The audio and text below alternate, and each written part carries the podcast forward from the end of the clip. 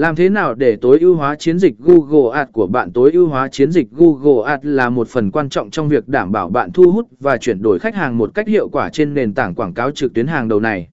Việc này bao gồm việc nghiên cứu từ khóa, thiết kế chiến dịch hấp dẫn và liên tục theo dõi và điều chỉnh dựa trên dữ liệu thực tế. Bằng cách thực hiện các bước tối ưu hóa này, bạn có thể cải thiện tỷ lệ chuyển đổi, giảm chi phí quảng cáo và đạt được kết quả tốt hơn từ chiến dịch Google Ads của mình. Y giới thiệu A Google Ads, hiểu rõ về công cụ quảng cáo trực tuyến Google.